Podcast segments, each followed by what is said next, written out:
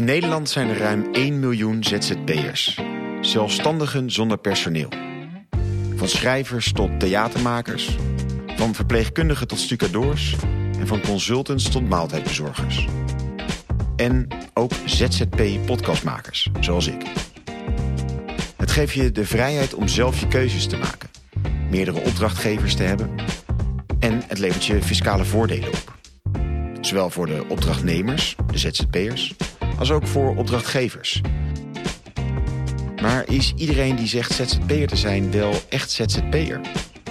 Is er altijd sprake van een echte zelfstandigheid? Of is er sprake van schijnzelfstandigheid? Heeft elke ZZP'er wel recht op die fiscale voordelen? En wil iedereen die ZZP'er is dat ook wel echt zijn? Of zijn er ook zelfstandigen die eigenlijk wel in loondienst zouden willen... maar die gedwongen worden om zichzelf als zelfstandige te laten inhuren? Belastingdienst moet hierop toezicht houden... en onderscheid maken tussen daadwerkelijke zelfstandigen en schijnzelfstandigen. Maar lukt het goed om deze twee groepen uit elkaar te houden? En heeft de Belastingdienst wel de juiste instrumenten in handen om te handhaven als iemand ten onrechte als zelfstandig wordt ingehuurd? De Algemene Rekenkamer heeft in de afgelopen periode onderzoek gedaan naar schijnzelfstandigheid en naar de handhaving hierop door de Belastingdienst. Deze podcast delen Ewout Eergang, lid van het college van de Algemene Rekenkamer, en Ruud de Smit, projectleider van het onderzoek, de belangrijkste bevindingen. En daarnaast komen ook een zelfstandige en een voormalig zelfstandige aan het woord.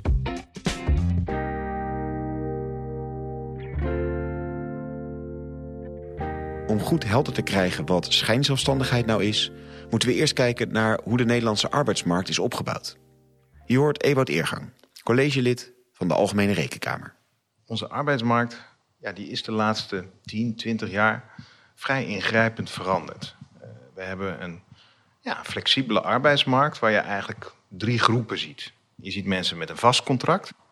Je ziet mensen die in dienst zijn, in loondienst zijn, werknemer zijn, maar met een tijdelijk contract.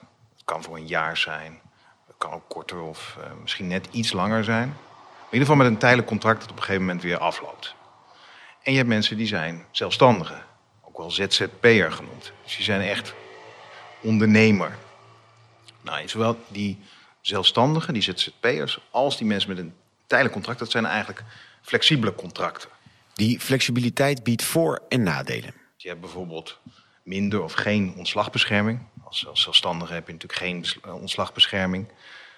Um, ja, en uh, dat betekent ook dat je dan bijvoorbeeld minder of geen recht op WW kunt hebben.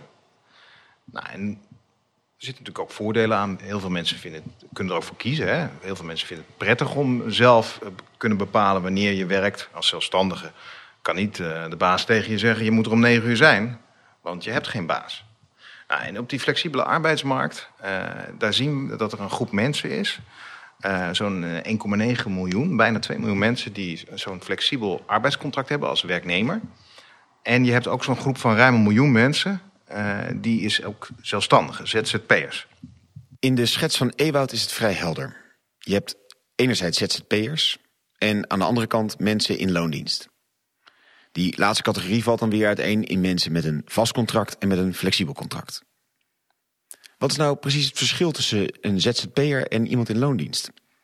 Op de website van de Belastingdienst vind je een beslisboom. Die bestaat uit drie vragen. Allereerst gaat het over de verplichting tot persoonlijke arbeid. Mag u het werk alleen door iemand anders laten doen als u dat eerst met uw opdrachtgever overlegt? Is dat niet het geval, ben je niet in loondienst. De tweede vraag is er sprake van een gezagsverhouding. Dat wil zeggen, kan uw opdrachtgever bepalen hoe u de opdracht uitvoert, moeten zijn aanwijzingen en instructies opvolgen. Is dat niet het geval, dan bent u niet in loondienst. En tot slot krijgt u loon. Dat wil zeggen, betaalt uw opdrachtgever meer dan alleen een vergoeding voor gemaakte kosten. Is dat niet het geval, dan ben je niet in loondienst. Heb je op deze drie vragen ja geantwoord, dan ben je wel in loondienst. Nou, dat klinkt vrij helder. Toch is er een schemergebied tussen loondienst en ZZP.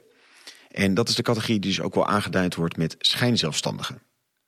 Hoe we naar deze groep moeten kijken, daar hebben we het later over. Eerst ben ik benieuwd naar de voor- en nadelen van ZZP'er zijn ten opzichte van loondienst. En daarom ga ik langs bij Danielle Bakboord. Zij is zelfstandig ondernemer en daar is ze ook zeer blij mee. Ik zoek haar op in haar kantoor in Almere.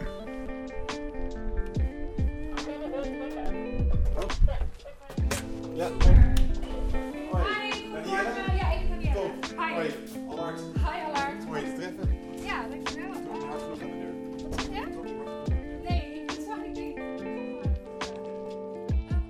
Mijn naam is Danielle Bakboord. Ik ben kwaliteitsverpleegkundige, praktijkopleider en verpleegkundige ZZP'er. Uh, ik werk voornamelijk in de VVT, verzorgingshuis, verpleeghuis en thuiszorg. Ik ben drie jaar ZZP'er. Ik, ik ben opgegroeid in een ondernemersgezin. Ik werkte al in de onderneming en ik was al bestuurder. En toen we klein waren was het heel, ja, je was flexibel, je kon heel snel schakelen. En op een gegeven moment word je heel groter. Op een gegeven moment hadden we 250 mensen in dienst. En toen word, werd je ineens, werden we een logbedrijf. Als iemand kwam met een verbetervoorstel, nou, dat duurde echt minstens een half jaar voordat we het eindelijk konden bewerkstelligen. Dus toen dacht ik, ja, dit is eigenlijk helemaal niet meer leuk. Dit hadden we niet, dit hadden we niet bedacht om, om zo te werken of om zo'n zorginstelling te zijn. En, uh, en toen kwam een nieuwe directeur. En hij besloot om even mijn 900 tijd voor tijduren te wissen, want dat staat in de CAO. Hij ging voor, niet alleen hij, maar het management ging voor mij bepalen hoe mijn leven er toen uitzag. En toen werd ik ongelukkig. Dus uh, toen ben ik uit dienst gegaan. Het was wel pijnlijk hoor, na 12 jaar ondernemen. Het was wat heel pijnlijk. Voordat ik ZZP'er werd, heb ik met me, ben ik met mijn man gaan zitten. Ik had een kind van twee jaar. Toen vroeg ik hem, als ik een baan heb, wat vind jij belangrijk? En hij zei, ik vind het belangrijk dat wij om zes uur eten. Dat je zes uur thuis bent. Ik heb dat als uitgangspunt genomen en toen ben ik, heb ik besloten, nou dan ga ik uh, als ZZP'er werken. Ik werk nachtdiensten, vijf nachtdiensten per twee weken. En ik werk uh, in de wijkverpleging uh, tussendoor. Dus nu zit ik hier, maar ik zal straks naar een cliënt gaan voor wond. Nee, het zijn zeker geen krenten uit pap. Ik neem diensten die niemand wilt. En toevallig wil ik die wel. Ja, het is zo bij ZZP'ers. Wij, werken die, wij nemen diensten aan die vaak niemand wilt. Nachtdiensten, blokdiensten, 24-uursdiensten. Ja, dus daarom vind ik dat ZZP'ers echt moeten blijven. Ze houden nog wel echt uh, zeg maar het bedrijf in stand. Als ZZP'ers gaan staken en niet gaan werken, dan hebben we echt een probleem. Het voordeel is, ik heb een, stabiele thuissituatie. Maar ik kan me voorstellen dat als je bijvoorbeeld alleenstaande moeder bent, dat je kiest voor zekerheid. Um, maar aan de andere kant, hey, de opvang gaat pas om 7 uur open en je dienst begint om 7 uur. Hoe ga je dat regelen? En de werkgever zegt alleen maar los het maar gewoon op. Dat heb ik ook meegemaakt. Dus soms word je ook gewoon tegen de muur gedrukt. En dan is je enige optie ZZP'er worden. Dat snap ik ook wel. Kijk, zorgverleners zijn niet altijd geboren ondernemers. Dus ze zijn geboren vaak zorgverleners. En wat ik vind, is wanneer zij ervoor kiezen om ondernemer te worden, vind ik dat er daar begeleiding bij nodig is vanuit een, een, een branchevereniging of vanuit uh, werkgroepen die ZZP'ers begeleiden. Wat, wat, wat heel veel ZZP'ers nu hebben, zij werken bij verschillende zorginstellingen via één zorgmiddelaar. En eigenlijk kan je het een beetje zien als een verkapte flexbureau of zo. En ik zeg, ja, maar dat is niet de bedoeling van ZZP'erschap. Je bent ondernemer, dus je moet echt ik zie, als ik jouw naam google, zie ik helemaal niet jou omhoog gaan komen of zo. Heb je een website? Nee. Heb je een visitekaartje? Nee. Nou, dan gaan we daar vast aan werken. Toen ik pas begon als ZZP'er, heb ik die uh, het, zeg maar, overeenkomst van Belastingdienst gebruikt. Maar ik zeg eerlijk, er is wel heel veel tekst. Dus no, we zijn praktisch, hè? We zijn praktische mensen. En zoveel tekst, ik weet zeker dat driekwart van de ZZP'ers al het niet hebben gelezen.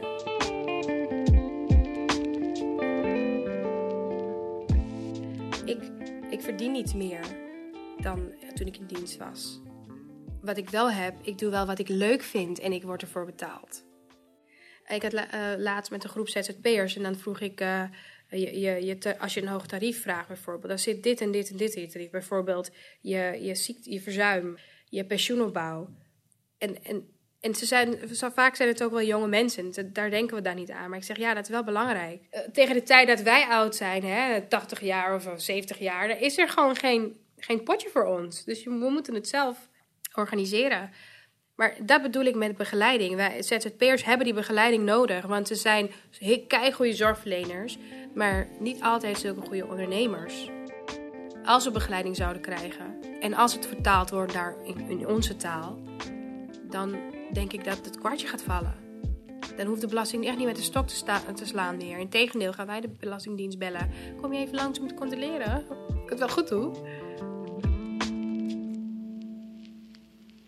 Danielle is dus vooral blij met de vrijheid die ze heeft. Ze geeft aan dat ze niet per se meer verdient doordat ze ZZP'er is. Toch is het, zoals we eerder al zeiden, wel fiscaal aantrekkelijk om ZZP'er te zijn. Zo heb je extra aftrekposten, zoals de zelfstandige aftrek, en je hoeft ook geen sociale premies te betalen. Deze voordelen gelden voor de ZZP'ers. Ook voor opdrachtgevers is het vaak voordelig om in te huren in plaats van in dienst te nemen. Je hoort opnieuw Ewout Eergang en daarnaast ook Ruud de Smit, projectleider van het onderzoek van de Rekenkamer naar schijnzelfstandigheid. Dat zijn kostenvoordelen. Uh, werk, je kunt niet zeggen werknemers, uh, mensen werkenden voor, voor zo'n opdrachtgever. Ja, daar hoef je geen, daar hoef je geen pensioen voor op te bouwen. Dat, dat moeten ze zelf doen. Er is geen ontslagbescherming. En er hoeven ook minder belasting en premies te worden ingehouden. Nou, dat, dat lijkt iets een voordeel voor de werknemer. Maar als je dat uh, eigenlijk ook een beetje uh, dat aan jezelf laat toekomen... door ook gewoon een lagere bruto vergoeding. Zeg van, nou ja, je houdt toch veel over, want je bent ZZP'er. Dus dan kan dat tarief ook wel wat lager. Dat gebeurt natuurlijk vooral bij mensen die ja, een slechte onderhandelingspositie hebben. Dan heeft de werkgever, de opdrachtgever, eigenlijk ook een deel uh, van dat voordeel.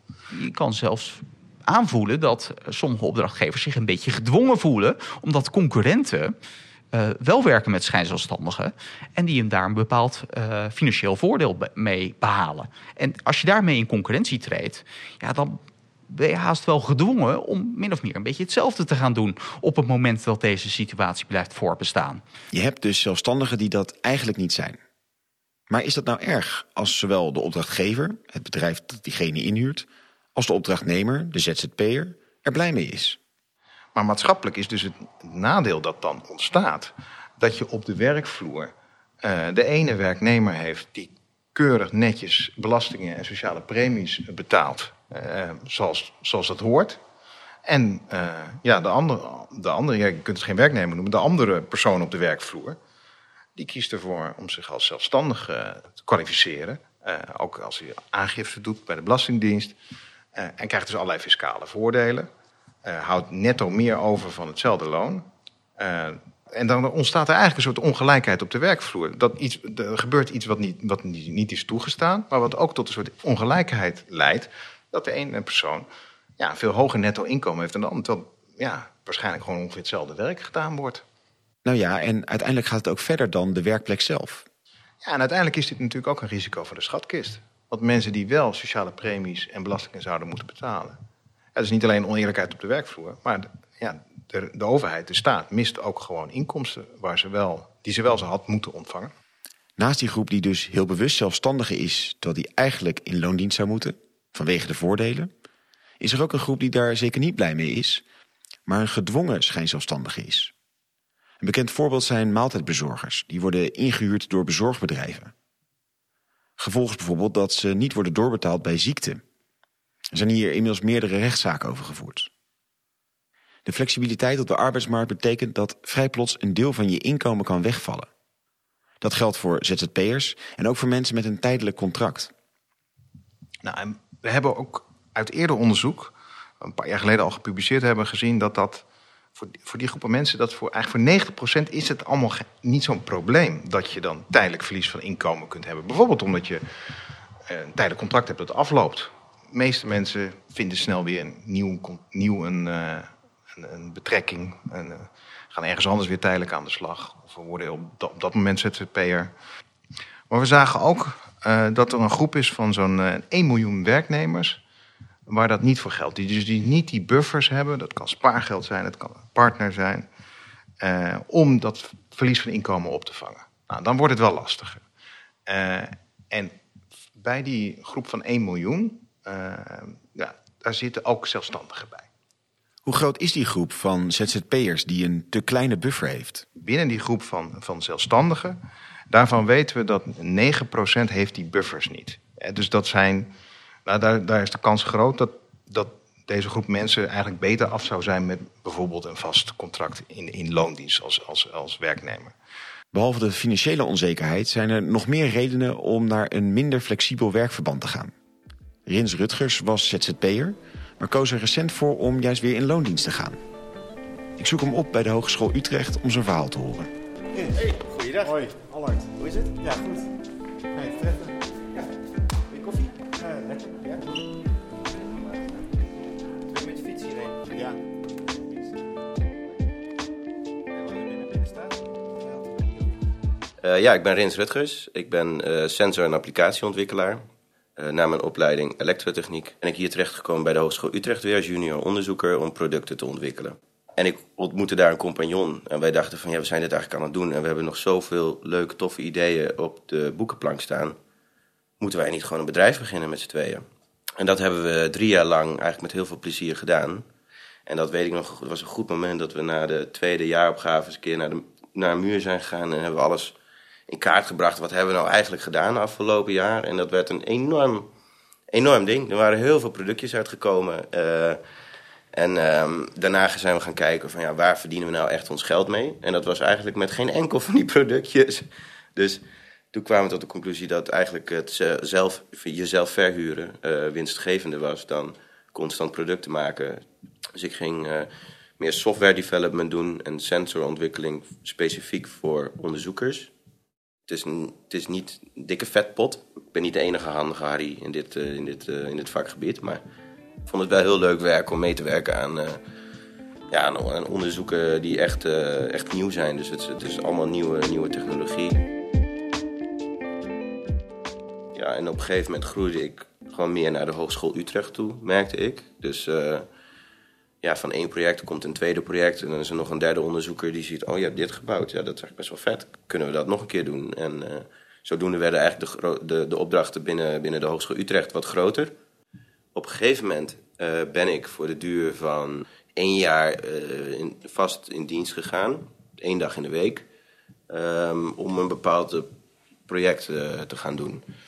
En daarna kwamen er meer opdrachten. En toen heb ik gezegd... Maar kan ik dat niet als ZZP'er doen? En daarvan heeft de HU toen gezegd... Nou ja, dat, dat is dan, dan, eh, dan komen we in een ander speelveld. Want dan ga je dus drie dagen of één dag in loondienst. Ga je twee dagen voor jezelf. Eh, kunnen, we dan niet, kunnen we je dan niet vast in dienst nemen? De, HR-persoon waar ik toen mee spreek was zelf ook ZZP'er. Dus die verhuurde zichzelf ook. En ik zeg, maar dan, dan weet je toch dat het voor, voor mij nu veel beter is om... eh, om eh, als ZZP'er te werk te gaan. Dus ja, dat klopt wel, maar eh, ja, het biedt ook heel veel. Hè? Je, hoeft, eh, je hoeft je niet je eigen pensioen te regelen. En, je hebt ook zoveel vakantiedagen. En nou ja, hier heb je de vacature. En daar ging ik naar kijken. En toen dacht ik, oh, dat is eigenlijk ook wel een fix loon. Dus toen ben ik gaan kijken naar mijn afgelopen... nou ja, naar de boekhouding van de afgelopen drie jaar. En als ik dat vergelijk met, met, met wat, ik hier, wat ik hier verdien... Ja, dat is nog niet eens eh, de helft, eigenlijk. En ik zit hier met veel meer plezier, met rust en eh, met vakantiedagen. Ik ben nooit eh, benaderd door de Belastingdienst. Ik ben eigenlijk maar één keer gebeld door de Belastingdienst.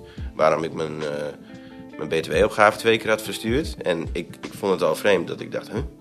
Zo'n soort van werken daar mensen? Want ik spreek ze nooit eigenlijk eigenlijk kun je volgens mij gewoon altijd onder de radar blijven. En als je. eh, ik weet niet wat voor algoritmes eronder zitten. Maar ik heb het idee dat ik ze altijd heb omzeild. En eh, dat, dat, ik ben gewoon nooit eh, ergens op aangesproken of heb, hebben ze dingen gevraagd.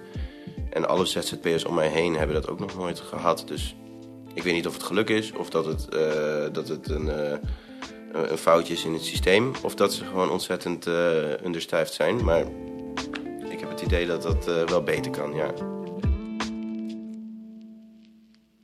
Het is dus in beide gevallen goed dat er gehandhaafd wordt op schijnzelfstandigheid.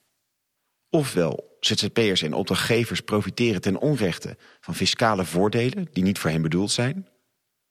Ofwel, iemand is gedwongen ZZP'er en zou eigenlijk in loondienst genomen moeten worden. Als we de verhalen van Danielle en Rins horen, dan hebben zij in ieder geval niet veel te maken gehad met de Belastingdienst. En ze hebben in ieder geval beide niet meegemaakt dat op enige manier gecontroleerd is of ze wel daadwerkelijk zelfstandigen zijn. Hoe gaat de handhaving van schijnzelfstandigheid eigenlijk in zijn werk? Nou, tot een aantal jaar terug was hiervoor de zogenaamde VAR, de verklaring arbeidsrelatie. tot 2016 was er de situatie dat de zelfstandige zelf een verklaring aanvroeg bij de Belastingdienst, waarin hij een aantal vragen beantwoordde. Vervolgens die vragenlijst en de antwoorden daarbij opstuurde naar de Belastingdienst. En vervolgens een reactie terugkreeg in de vorm van een beschikking, een VAR, die verklaring arbeidsrelatie. Waarin stond dat die persoon inderdaad ofwel een werknemer was, dan wel een zelfstandige was, dan wel iemand die daar ergens tussenin zit. Uh, maar dan had hij duidelijkheid over zijn eigen fiscale positie. Dat klinkt eigenlijk heel overzichtelijk. Wat was er mis met deze oude situatie? Nadeel daarvan was, is dat dan de, de opdrachtgevers, die, die, kwamen daarmee. Dus dan, eh, als je bij zo'n bezorger, die moet je denken aan het bedrijf, het bezorgbedrijf. Ja, die waren eigenlijk gevrijwaard uh, als er sprake was van, van schijnzelfstandigheid. Dus ja, dat was toch ook wel uh, lastig. En er zaten dus nadelen aan. Toen is er een nieuwe wet gekomen, de wet DBA in 2016. maar ja, toen ontstond dus het risico voor die opdrachtgevers, nou ja, bijvoorbeeld dat bezorgbedrijf, dat um, ja, zij zouden worden uh, aangepakt als er sprake was van schijnzelfstandigheid. Nou, dat leidde tot heel veel zorgen, kramp. Want die opdrachtgevers zeiden van ja, we gaan deze zelfstandigen niet meer inhuren. We weten niet precies hoe het zit en hoe, hoe we dat op een goede wijze kunnen gaan doen. En dat zorgde eigenlijk voor heel veel maatschappelijke commotie, maar tegelijkertijd ook voor een nieuwe politieke werkelijkheid. Want de politiek die, ja, die kreeg natuurlijk te maken, die werd geconfronteerd met het feit dat opdrachtgevers zeiden: wij kunnen deze zelfstandigen kunnen we geen opdrachten meer verlenen. En dus gaat het helemaal mis op de arbeidsmarkt. Nou, uh, dat heeft de politiek ertoe bewogen om te zeggen: ja, we kunnen wel weliswaar deze verklaring arbeidsrelatie, deze VAR, kunnen we gaan afschaffen. Uh, maar tegelijkertijd vinden we het wel belangrijk dat er duidelijkheid moet gaan ontstaan op de arbeidsmarkt hoe we met deze nieuwe situatie, met deze nieuwe wetgeving moeten gaan omgaan. En dus is er een zogenaamd handhavingsmoratorium ingesteld. Een soort van pas op de plaats. Een jaartje om te wennen. De Belastingdienst zou een coachende rol krijgen, zodat opdrachtgevers en opdrachtnemers de nieuwe werkwijze zich eigen zouden kunnen maken. En na een jaar zou dan gehandhaafd kunnen gaan worden. Nou, dat jaar van die gewenning, dat bleef niet bij een jaar. Dat jaar, dat werd twee jaar, drie jaar, vier jaar. En op dit moment, nog steeds, zes jaar later, zien we dat het handhavingsmoratorium, dat in 2016 is afgekondigd, direct bij uh, de inwerkingtreding van deze wet, dat die zes jaar later nog steeds van toepassing is. Dus zes jaar later zien we nog steeds dat deze wet materieel gezien niet wordt toegepast. Kortom, er is geen volledige handhaving op de wet DBA. Al zijn er in de tussentijd wel een paar wijzigingen geweest. Nou, wat je wel hebt gezien sinds 2016 is dat langzamerhand uh, de Belastingdienst wel een paar kleine mogelijkheden kreeg om wel te gaan handhaven bij de opdrachtgever. En dat begon bij de situatie dat bij evidente kwaadwillendheid, zoals ze dat noemden, dat was dus bij, echt bij fraude, list en bedrog, dat soort situaties, dat dan de Belastingdienst wel mocht handhaven. Dus wel een naheffingsaanslag voor de loonheffing mocht opleggen aan de opdrachtgever. In de loop van de tijd, en het belangrijkste daarvan is vanaf begin 2020, kreeg de Belastingdienst wel de mogelijkheid om bij opdrachtgevers die zelfstandige uh, opdrachten verlenen, maar waarvan de Belastingdienst eigenlijk zei: ja, maar dit is schijnzelfstandigheid. Deze personen of deze persoon, die zijn in werkelijkheid zijn deze gewoon in dienst bij jou. Dan mochten ze een zogenoemde aanwijzing geven. En die aanwijzing is eigenlijk een vorm van een laatste waarschuwing. Jij moet nu deze arbeidsrelatie moet je gaan aanpassen. Uh, en als je dat niet doet, ja, dan kan ik je wel heffing voor de loonbelasting opleggen. Oké, dus nog geen volledig instrumentarium, maar wel wat mogelijkheden. Het geven van aanwijzingen of zelfs het doen van een correctie. Is dat ook veel gebeurd? De realiteit is, die wij zien in de cijfers in ieder geval van 2020 en 2021, is dat er maar tot drie aanwijzingen is gekomen. He, dus met tientallen uh, werknemers van de Belastingdienst waren ze bezig om dit uh, op touw te zetten. Er werden bedrijfsbezoeken afgelegd, er werden boekencontroles gedaan. Maar op een gegeven moment zie je eigenlijk in de cijfers dat het spaak begint te lopen. Is dat er eigenlijk maar in die twee jaar drie aanwijzingen worden gegeven en dat er uiteindelijk één correctie wordt opgelegd. Het is dan natuurlijk verleidelijk om met het beschuldigende vingertje naar de Belastingdienst te wijzen. Dat ligt wat ons betreft niet aan de Belastingdienst. Hè, want we zien dat er ontzettend veel gebeurt. Er worden heel veel inspanningen gedaan. We zien dat heel veel dossiers uh, lopen. Maar de stap om te komen van uh, een onderzoek naar daadwerkelijk een aanwijzing, laat staan een correctie, die is heel moeilijk te maken voor de Belastingdienst. Omdat we zien dat in de praktijk dat er heel intensief toezicht nodig is. Dus heel veel interviews moeten worden gedaan, waarnemingen ter plaatse moeten er worden gedaan. Uh, om te con constateren dat er daadwerkelijk sprake is van schijnzelfstandigheid. Nou, dat probleem dat zien we bij de Belastingdienst ontstaan en dat komt deels door nou, een gebrek aan capaciteit, maar dat komt ook omdat het heel erg arbeidsintensief is om precies dit onderscheid te maken. Het is heel lastig voor de Belastingdienst, maar ook trouwens voor zelfstandigen en opdrachtgevers zelf, om precies te bepalen, zeker vooraf aan een arbeidsrelatie, om te zeggen: hé, hey, jij bent een zelfstandige en jij bent een werknemer. Het is niet uh, dat er zwart-wit tinten zijn daarin, maar het zijn eigenlijk allemaal grijs tinten in al dit soort arbeidsrelaties. Ik schetste eerder de termen die samenhangen met de vraag of er sprake is van een dienstverband. Het gaat onder meer over de vraag naar de gezagsrelatie.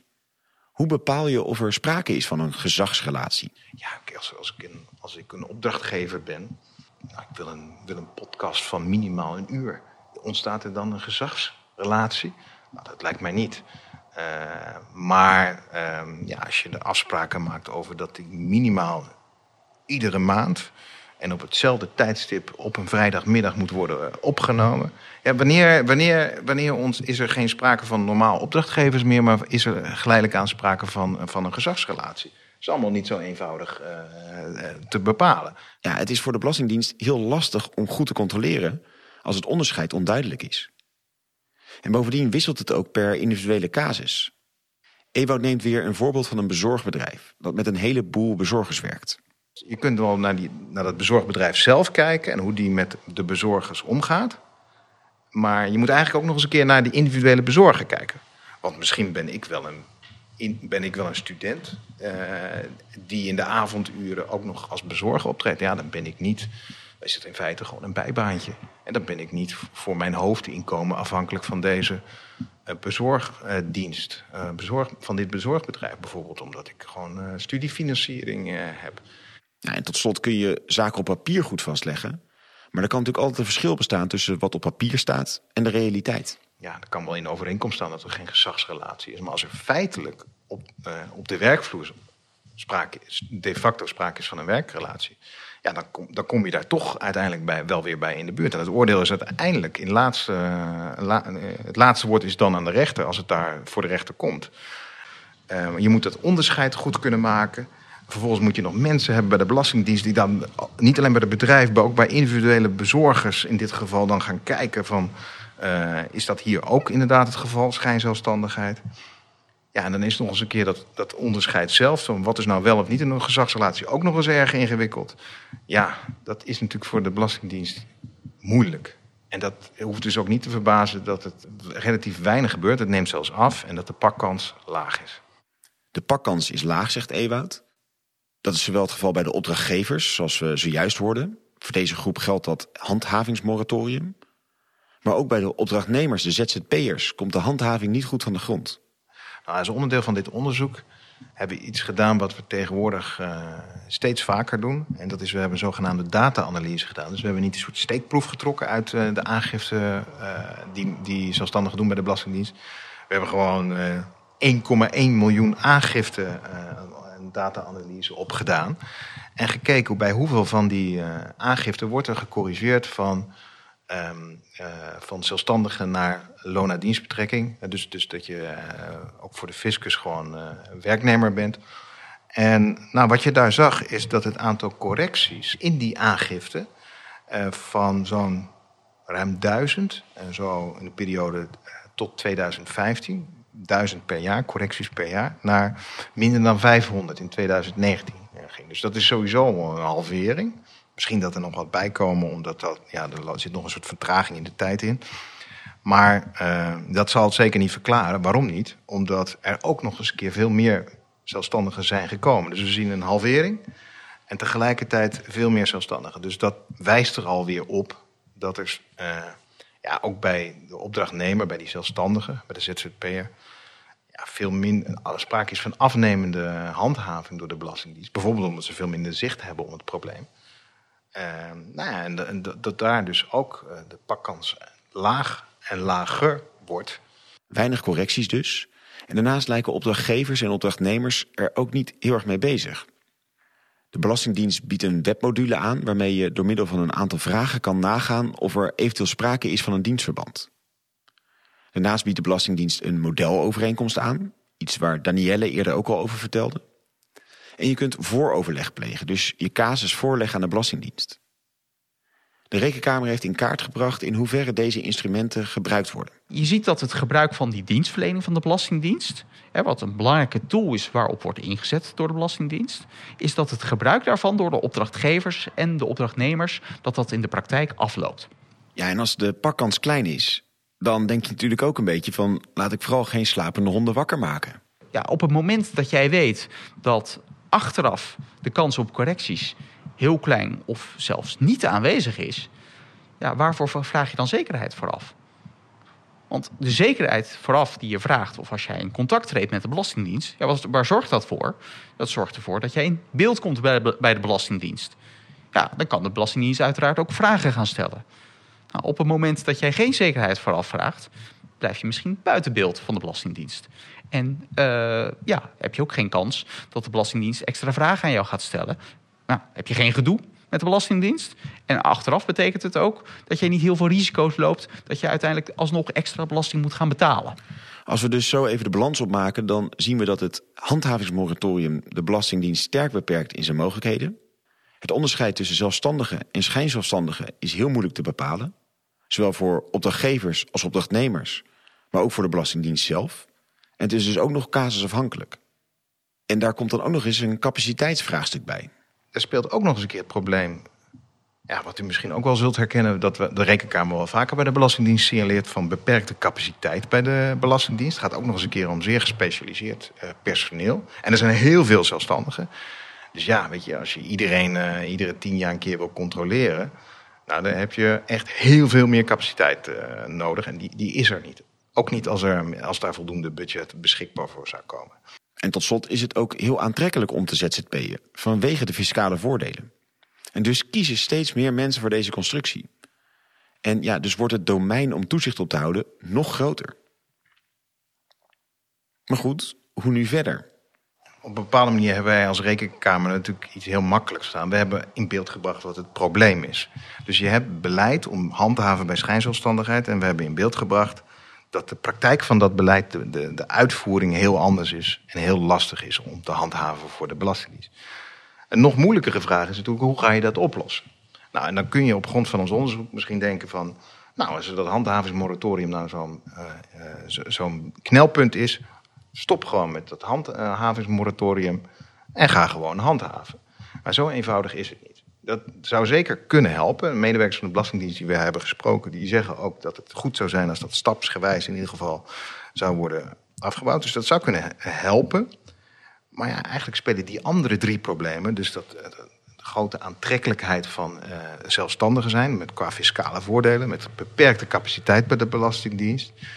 En ook gewoon dat het lastig onderscheid is te maken van wie is nou precies echt een zelfstandige en wie niet. Ja, dat speelt ook allemaal nog maar aan. Als je daar op dat terrein niet, niet uh, iets verandert... Ja, dat is maar zeer de vraag of, of dan met een, alleen met een, ja, een afbouw...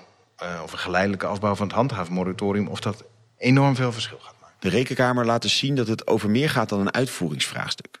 Het is niet een kwestie van meer mensen erop zetten of wat slimmer werken. Er is een mismatch tussen de wet DBA en de uitvoeringspraktijk.